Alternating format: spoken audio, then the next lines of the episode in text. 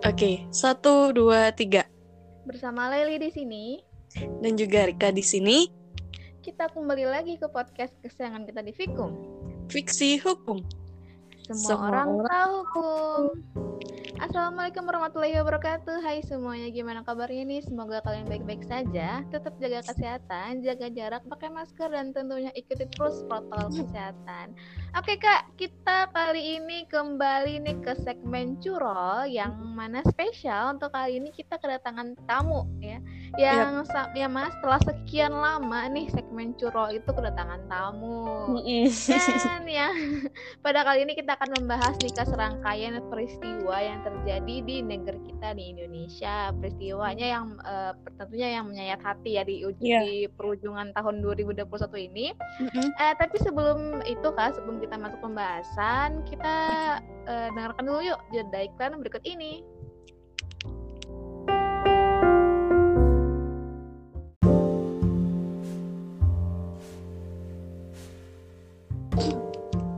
Yap, terima kasih kepada teman-teman semua yang udah stay ya bersama Fiksi Hukum. Kita lanjut ya. Hari ini kata Laili tadi kita akan membahas nih terkait dengan eh, lagi-lagi kasus pelecehan seksual yang terjadi di Indonesia mm-hmm. akhir-akhir ini, Lai. Dan ini segmen kali ini kita terinspirasi dari CNN Indonesia ya, yang mana CNN ini kan kemarin meluncurkan sebuah artikel berita gitu yang merangkum lima kasus pelecehan seksual uh, yang terjadi di Indonesia akhir-akhir ini. Dan tentunya kita nggak berdua ya, lah kita nggak sendiri. Hari ini spesial banget di segmen Curol kita kehadiran narasumber nih dia ini seorang aktivis yang berpengalaman juga di bidang perempuan dan anak. Langsung aja ya kita sambut telah hadir bersama kita di Fiksi Hukum Putri Eka Febriana. Halo Putri. Halo. Assalamualaikum warahmatullahi wabarakatuh. Waalaikumsalam warahmatullahi wabarakatuh. Gimana kabarnya nih Put? Alhamdulillah baik. Sama Laili Pak? Alhamdulillah baik, kami Allah baik. Kita kemarin terakhir bersama Putri ya kak di podcast mm -hmm. di awal-awal di kita bahas PK dulu, ingat nggak? Mm mm. Pertama kali bahas iya. PK pidana. Benar-benar masih berjuangnya membangun sebuah podcast kemarin itu. Masih awal-awal podcast tuh rasanya. Iya. Iya. Bener mas, masih wow. Oke. Okay. Oke, okay, buat uh, seperti yang Erika sampaikan tadi nih, kita akan membahas tentang uh, pelecehan seksual yang terjadi uh, akhir-akhir ini di Indonesia yang mana belum sempat kita bahas di podcast karena setiap mau bahas itu mm -hmm. ada ada lagi yang ada yeah. yang baru ada lagi yang baru seperti itu saking banyaknya iya nakum semuanya gitu mungkin satu satu ya kita baca berita baru kita nanti menanggapi ya. Iya iya. Oke mungkin bisa dimulai dari lain dulu. Oke pertama-tama nih ada uh, berita yang pastinya kalian semua tahu lah tentang pencabulan santri terhadap santri ya di Bandung. Ini aku kutip dari CN Indonesia, seorang pengasuh di Pondok Pesantren Bandung memperkosa 12 santriwati dan telah ada 9 bayi yang dilahirkan dan dua sedang dalam kandungan. Eh, bahkan lima korban yang telah melahirkan itu sampai dua kali loh. Dan seseorang ini yang telah menjadi terdakwa ya dan dalam dakwaan itu disebutkan bahwa aksi terdakwa itu dilakukan sejak lima tahun yang lalu di berbagai tempat di Yayasan KS Yayasan Pesantren TM, Pesantren MH, Basecamp, Apartemen TS Bandung, Hotel A, Hotel PP, Hotel BB, Hotel N dan Hotel R. Lalu mm-hmm. lanjut di tem aku kutip dari tempo tempo.co ini uh, terdakwa terjerat dalam pasal 81 Undang-Undang Perlindungan Anak Undang-Undang Nomor 17 Tahun 2016 yang mana mm-hmm. menyebutkan pidana paling singkat 5 tahun dan paling lama 15 tahun. Tapi karena di sini terdakwa adalah seorang tenaga pendidik ya maka yeah. Pidananya itu dapat ditambah satu per tiga dari ancaman pidana mm-hmm. dan dapat juga ditambah dengan pidana pidana tambahan berupa pengumuman identitas pelaku. Jadi menurut kalian kayak gimana nih kasusnya nih? Hmm, siapa lagi dulu? Rika dulu, aku dulu. Putri dong. kalau kalau menyikapi berapa ha, berapa ha, hari ini banyaknya kasus kejahatan seksual kan beragam tuh mulai dari yang korbannya perempuan sampai yang anak kan kita tahu yang kita patut apresiasi juga dari korban itu mau angkat bicara atau speak up masalah ini ke media.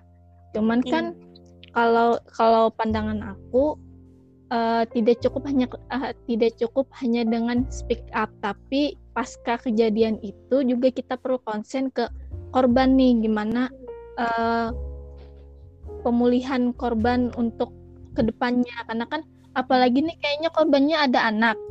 Mm-mm. Nah itu yang rada rada miris juga kan Iya, bener. anak tuh mas masa depannya masih panjang gitu sudah sudah jadi korban yang untuk kasus ini tuh aduh Iya, iya, iya, paham. nah itu kalau dari aku itu aja ada tambahan mungkin dari Rika Kalau aku langsung to the point aja sih. Mungkin pelakunya ini harus dikebiri. Karena kan banyak juga aku baca di berita kan. Sebenarnya kebiri ini kan juga ini ya eh, apa sudah ramai bahkan sebelum kasus ini kan.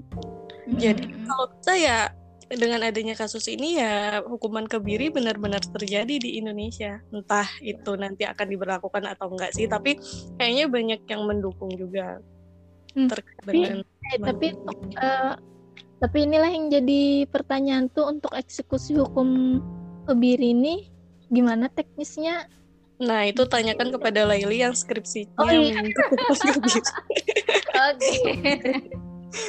Elai sedikit sampaikan untuk pengetahuan baru kita deh. Oke, sebelumnya Ah, kenapa Put? Soalnya dengar-dengar juga kan hukuman kebiri ini ada yang ada yang pro, ada yang kontra. Kayak gitu. Mm-mm. Mana tuh teknisnya? berasa berasa script sheet lah ditanya kayak gitu oke pertama-tama ini dalam kasus ini dulu ya kita terangkan dulu kalau kebiri kimia itu mungkin tadi dilakukan asal ke ini unsur dari pelaku itu memenuhi pasal 81 ayat 4 dan 5 yang mana menyebutkan dalam pasal 4 itu pelaku pernah dipidana dengan pidana yang sama seperti yang diancam saat ini. Dan dari ayat 5 itu atau menimbulkan korban lebih dari satu dan bla bla bla insya Allah masuk aja ya dalam pas dalam ayat kelima ini. Dan semoga benar tadi dapat pidana tambahan berupa kebiri kimia terus misalkan ditanya bagaimana sih teknisnya kebiri kimia ini eh, dan masih menimbulkan pro dan kontra karena sudah ada undang-undangnya ya mau Mm-mm. menimbulkan pro dan kontra gimana lagi karena sudah ada undang-undangnya dan telah ada eh, orang terpidana yang dipidana berupa kebiri kebiri kimia dan kebiri Hmm. kimia ini teknisnya dilakukan setelah pidana pokok dilaksanakan. Jadi misalkan pidana pokok itu Mm-mm. 10 tahun nih. Nah, setelah 10 tahun baru kebiri kimia gitu dan kalau nggak salah sudah ada nih PP-nya peraturan pemerintah tentang kebiri kimia, teknis kebiri kimia seperti apa gitu. Heeh. Iya. Ya kalau bisa sih ya kebiri kimia ya. Soalnya ini korbannya udah banyak banget dan aku kalau lihat foto pelakunya di media sosial itu ya geram banget. Katanya nih up- update-nya dua eh, 21 kah kemarin? Yang terakhir Korbannya. berarti nambah lagi loh. Wah, parah sih. Em, kita eh, berlanjut lagi ke kasus kedua yakni bunuh diri dipaksa aborsi. Seorang Hmm. mahasiswa Universitas Brawijaya, Novia Widyasari ditemukan tewas di Mojokerto diduga akibat bunuh diri. Setelah ditelusuri dan dilakukan penyelidikan, Novia diketahui menjadi korban dugaan pemaksaan aborsi oleh Bribda Re- Randy Bagus Hari yang eh, pelaku ini adalah kekasih korban. Kemudian polisi menemukan bukti bahwa korban selama berpacaran dengan Bribda Randy sejak bulan November 2019 sampai Desember 2021 sudah melakukan tindakan aborsi sebanyak dua kali pada Maret tahun 2020 dan Agustus 2021. Atas perbuatannya atas perbuatannya Bribda Randy dinyatakan melakukan perbuatan melanggar Perkap nomor 14 tahun 2011 tentang kode etik serta dijerat pasal 7 dan pasal 11. Dia juga dijerat dengan pasal 348 Junto 55 KUHP dengan ancaman hukuman 5 tahun penjara. Wah, aduh, ngeri jual lah. Ngeri banget. Erika. Jadi gimana nih menanggapi kasus dari bunuh diri dipaksa aborsi tadi dari Laili? Ya, Laili. Oke, kembali ya kita bahas oknum, oknum pria berseragam yang yang katanya keren-keren nih, tapi ke- keren-keren gayanya doang ya. Kalau kelakuannya kayak gitu keren dari mana gitu ya? Dan kita tentu tidak kita tidak membenci atau ini apa ya membenci instansinya lah gitu. Kan Kar- karena ini hanya oknum oknum Mm-mm. ya kawan-kawan. Dan berkaca berkaca juga ber- lagi dari kasus ini adalah kita jangan kita sama-sama nih jangan pernah yang namanya meremehkan depresi.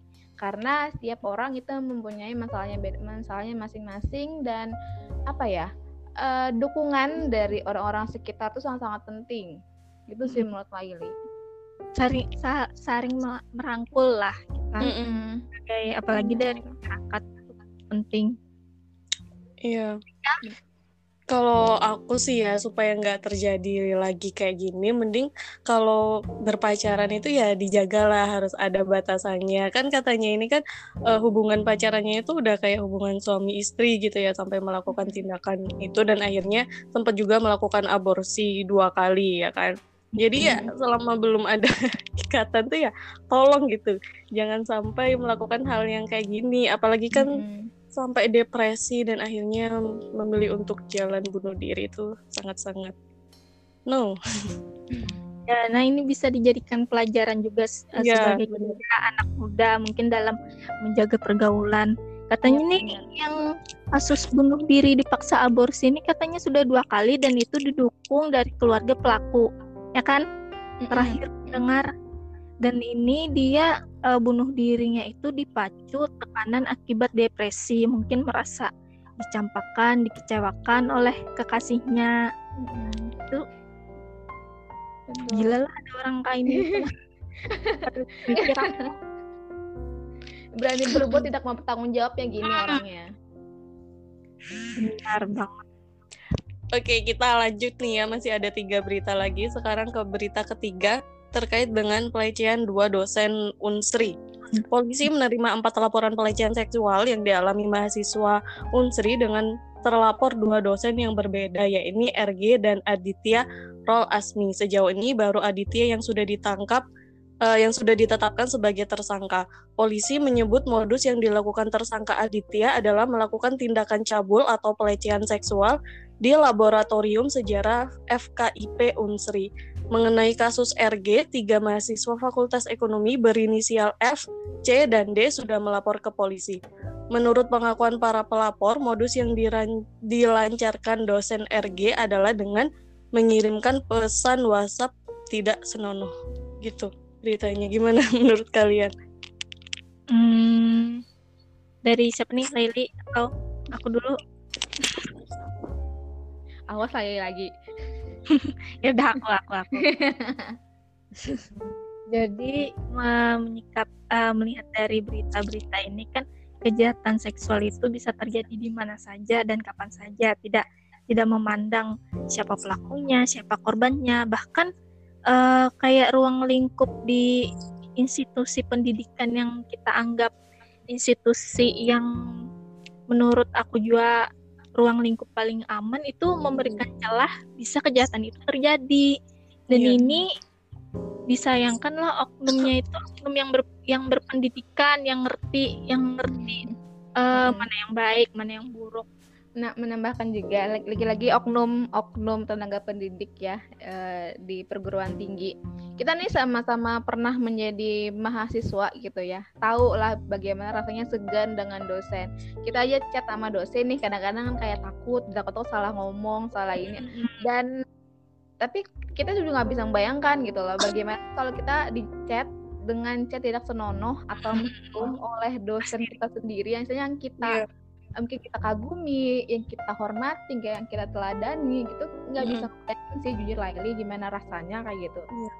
Dan eh, bukan cuma dari Unsri aja ya kalau nggak salah dari ada Iya. UND kalau nggak salah ya pokoknya beberapa universitas yang misalnya terkuak lah gitu para korban iya. lah gitu dan tentu kita berharap gitu dari kasus ini di dari pihak kampus itu eh, mendukung korban bukan Mm-mm. malah sudah Hmm. korban jadikan korban lagi demi menjaga nama baik kampus gitu yang Mm-mm. terjadi beberapa saat yang lalu kan yang dihapus Iya. dari yudisium kalau nggak salah ya nggak sih Iya, iya.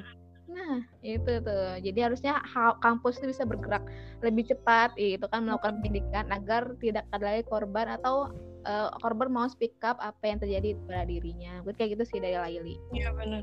Aku mau tanya kalau terkait Permendikbud yang PPKS kemarin itu gimana menurut kalian? Aduh. Aku menurut aku no comment.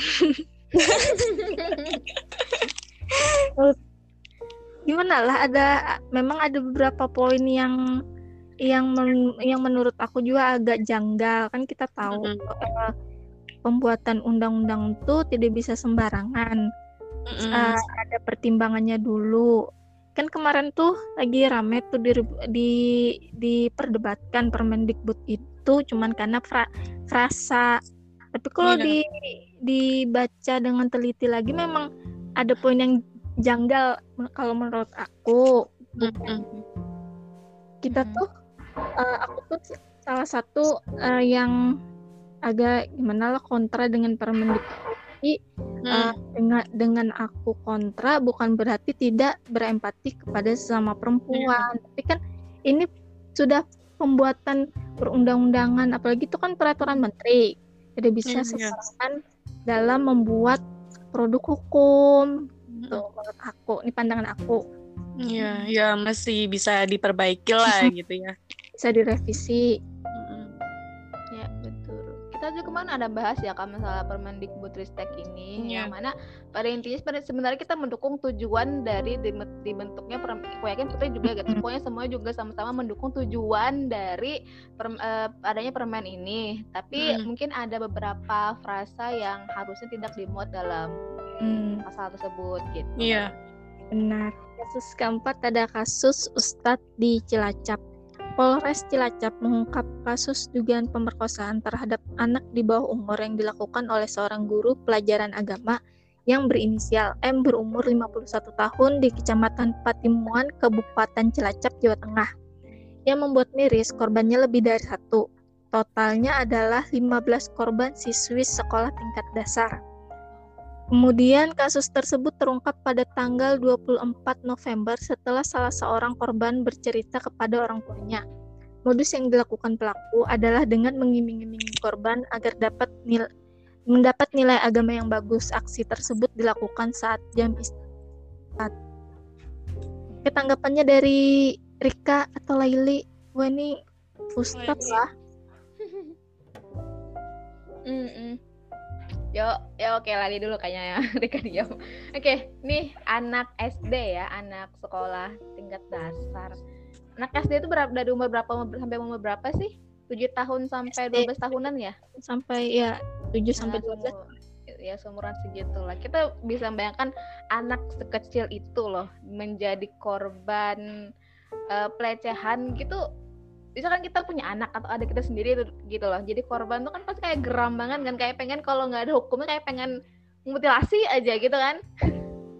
gedek gendut banget gitu loh apa ya kita tahu bahwa anak di bawah umur gitu adalah seseorang yang eh, makhluk lemah ya yang perlu dan sangat-sangat harus yang harus dilindungi dan yang namanya sekolah itu kita masukkan anak-anak sekolah itu biar pintar, biar bisa berpendidikan tinggi, biar bisa menggapai cita-cita. Ini malah dimanfaatkan oleh otak-otak kriminal atau otak-otak mesum untuk apa ya?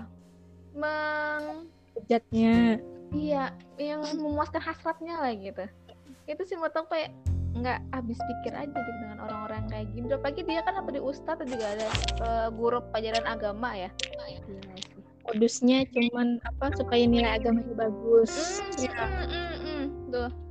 Na- nama juga anak-anak kan pasti pasti tergiur apalagi kan nilai itu kayak ah takut nih kalau nilai rendah nggak naik kos dan bla bla bla kan anak-anak kayak gitu kan Iya, benar tuh kata Laili. Apalagi kan anak itu masih dianggap mempunyai keterbatasan dalam berpikir lah dan tentang keadaan pasti ke apa ada punya ruang gerak yang bebas untuk untuk melaporkan atau misalnya misalnya kejadian tuh takut menceritakan masih mm apalagi kan seksual ini masih dianggap tabu di masyarakat yeah. kita aku sih itu salah satunya. Iya, kalau aku lebih khawatir ke korbannya sih ya, apalagi kan korbannya juga di bawah umur, gimana perasaannya apalagi kan kalau buat korban itu selamanya ya akan membekas meskipun itu berlalu seberapa tahun berpuluh tahun tapi bagi korban itu kayak baru kejadian kemarin gitu loh. Jadi memori yang tentang uh, perbuatan keji pelaku itu yang sulit gitu untuk dihilangkan. Makanya itu yang perlu di ini kan ya apa ya mestinya dicari jalan gitu supaya bisa menghilangkan rasa trauma dari korbannya sendiri. Kalau Putri ada nggak pengalaman kayak mendampingi anak yang trauma gitu? Kalau pengalaman mendampingi anaknya uh, belum pernah karena kan karena aku di lembaga bantuan khusus wanita khusus uh, perempuan dan anak biasanya tuh uh, permintaan dari penyidik mendampingi pelakunya justru mendampingi pelakunya tapi mm -hmm. kali ketemu anak korban miris dia melihatnya anak sekecil itu kok bisa jadi korban apalagi mm. uh, yang melakukan itu anggota keluarga sendiri terakhir kemarin ayahnya sendiri mm sama uh, salah satu marbut masjid kalau ada salah lah mm. kalau awal-awal tahun tuh pernah itu kalau nggak salah tuh ayahnya hukumannya dua dua puluh tahun apa berapa tahun tapi plus hukuman kebiri cuman hmm. belum tahu tuh gimana eksekusinya hukum kebiri itu Iya. Yeah. Tuh. Berarti setelah 20 tahun baru dikebiri itu. Hmm. Sama uh, mungkin uh, dari korbannya gitu put anak-anak kan mungkin cara pemulihan dari yang Putri tahu mungkin dari misalkan dari dari LKBH atau dari mana gitu yang memulihkan korban ya, gitu uh, uh, memulihkan korban. Bagaimana caranya gitu memulihkan kor memulihkan trauma korban lah. Mungkin Putri tahu. Biasanya kalau untuk pendampingan korban itu kan anak biasanya diserahkan ke dinas terkait untuk pemulihannya. Kalau kalau sepengalaman aku yang mendampingi dari pelaku Mm-mm. Apa kali aja lihat si korban anak tuh bisa miris masih mm kecil jadi korban itu apalagi yang melakukan anggota keluarga sendiri di rumah. Ya. Aduh, parah. Oke, kita lanjut ya ke berita yang terakhir. Berita kelima ini tentang mahasiswi pertukaran pelajar. Mahasiswi peserta pertukaran pelajar Merdeka M PMM pada program Merdeka Belajar Kampus Merdeka di Makassar, Sulawesi Selatan menjadi korban aksi pencabulan seksual pelecehan seksual. Mereka mengaku direkam saat berada di kamar mandi penginapan milik kampus Universitas Negeri Makassar dan korban ini kemudian mengadu mengadukan kasus tersebut ke Lembaga Bantuan Hukum Makassar dan melaporkannya ke polisi. Sejauh ini petugas keamanan yang diduga sebagai pelaku sudah diberhentikan oleh pihak kampus. Tuh guys, ceritanya gimana tanggapannya? Ini yang direkam oleh Sapam di apa? Di mana iya. di, di penginapan itu? Uh -uh. Iya, jadi jadi itu uh, pas mandi kan habis itu direkam. Nah rekamannya itu ada di atas bag plafonnya. Jadi plafonnya itu kayak terhubung ke ruang gedung sebelahnya. Nah gedung sebelahnya itu yang digunakan untuk merekam sekaligus melihat. Dan di dalam kamar mandinya itu kayak ada kaca yang bisa tembus gitu loh. Mm-hmm. jadi bisa melihat gitu. Jadi kayak di film-film gitu loh guys. Tapi ini katanya seperti ada di diberhentikan kan waktu iya. pokoknya hari sehari sudah kejadian langsung dikeluarkan surat pemberhentiannya. Berarti dari pihak kampus nih cepat menanggapi kalau untuk kasus yang ini. Perasaanmu gimana kamu ketika mandi direkam? Bagi bukan eh, enggak sebenarnya bukan pengalaman sini, bukan pengalaman aku sendiri mm-hmm. gitu. Adalah enggak ada enggak enak jadinya. Enggak sebenarnya ini bu bukan bukan direkam sih cuman gini kan aku dulu punya aku dulu kan kos kan di di kayu tangi daerah daerah kampus gitu.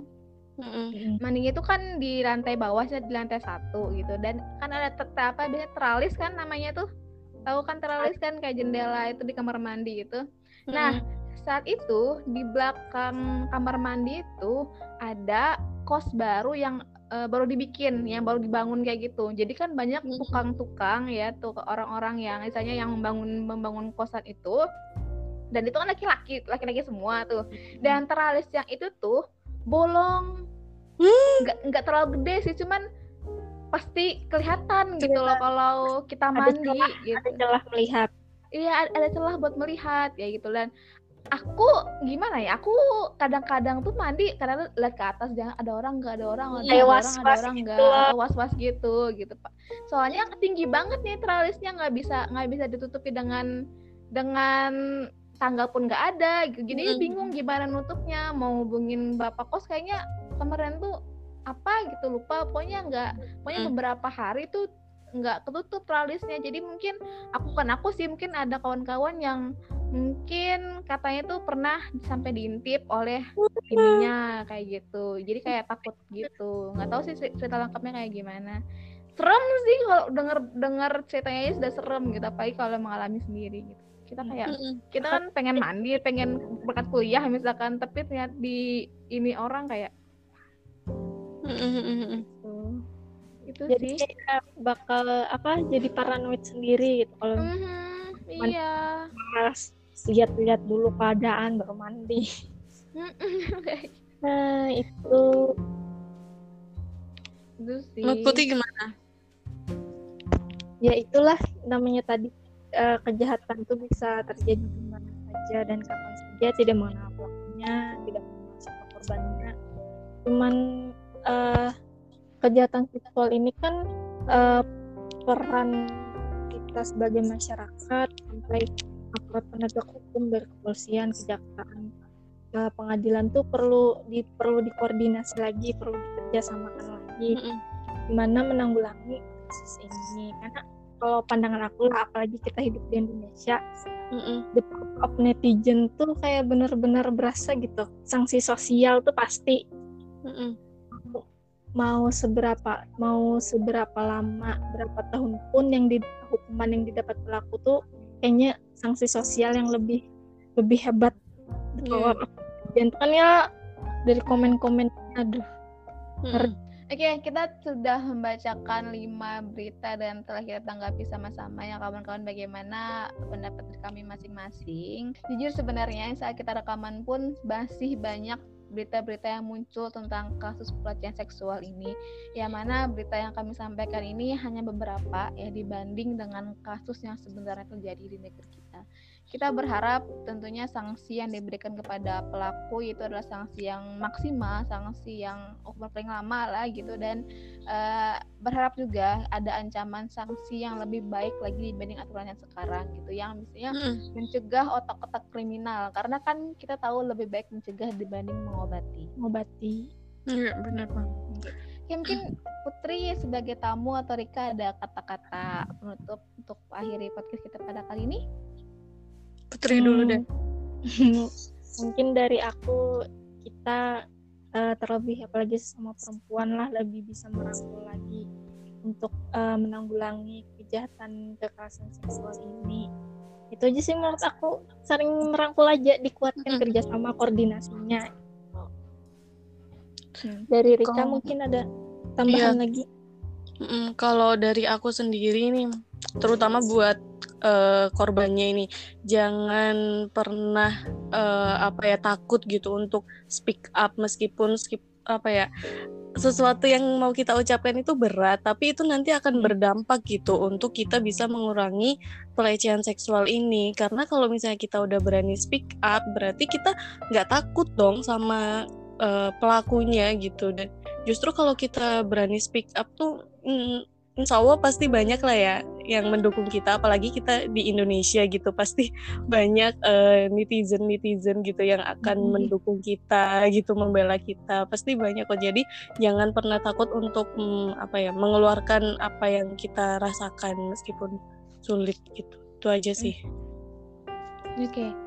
Dan satu lagi dari aku gitu ya, eh, kalian korban dari pelecehan seksual atau kekerasan seksual itu jangan pernah menganggap kalau kalian speak up itu kalian membuka aib. Tidak sama Mm-mm. sekali kawan-kawan. Karena kalau kalian speak up itu kalian adalah orang-orang yang berani.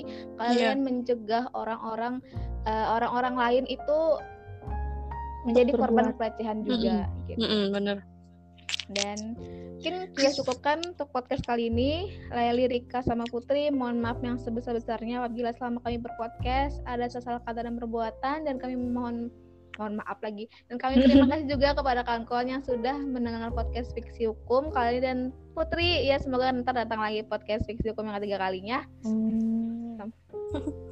Makasih Iya, gitu. juga Laili dan Rika sudah Sama-sama. mau mengundang. Ya Kita yang dong, mau dong. Kita yang makasih dong gitu. Oke, kita akhiri buat kalian juga yang pengen gabung di podcast Fiksi Hukum di segmen Hot Watch, Curo ataupun Script Suite, silakan aja hubungi lagi dan Rika di Instagramnya di @fiksi.hukum. Kami tunggu kabarnya. Iya, dan jangan lupa juga sampaikan kritik dan juga saran kalian ke Fiksi Hukum. Sampai jumpa di episode-episode selanjutnya. Tetap di Fikum. Fiksi Hukum. Semua orang Semua orang tahu hukum. Bye-bye. Di balik podcast. Lanjut. ada tanggapan kah? Enggak. Kok Ini- terakhir? Eh salah, sorry. Dua. Keempat.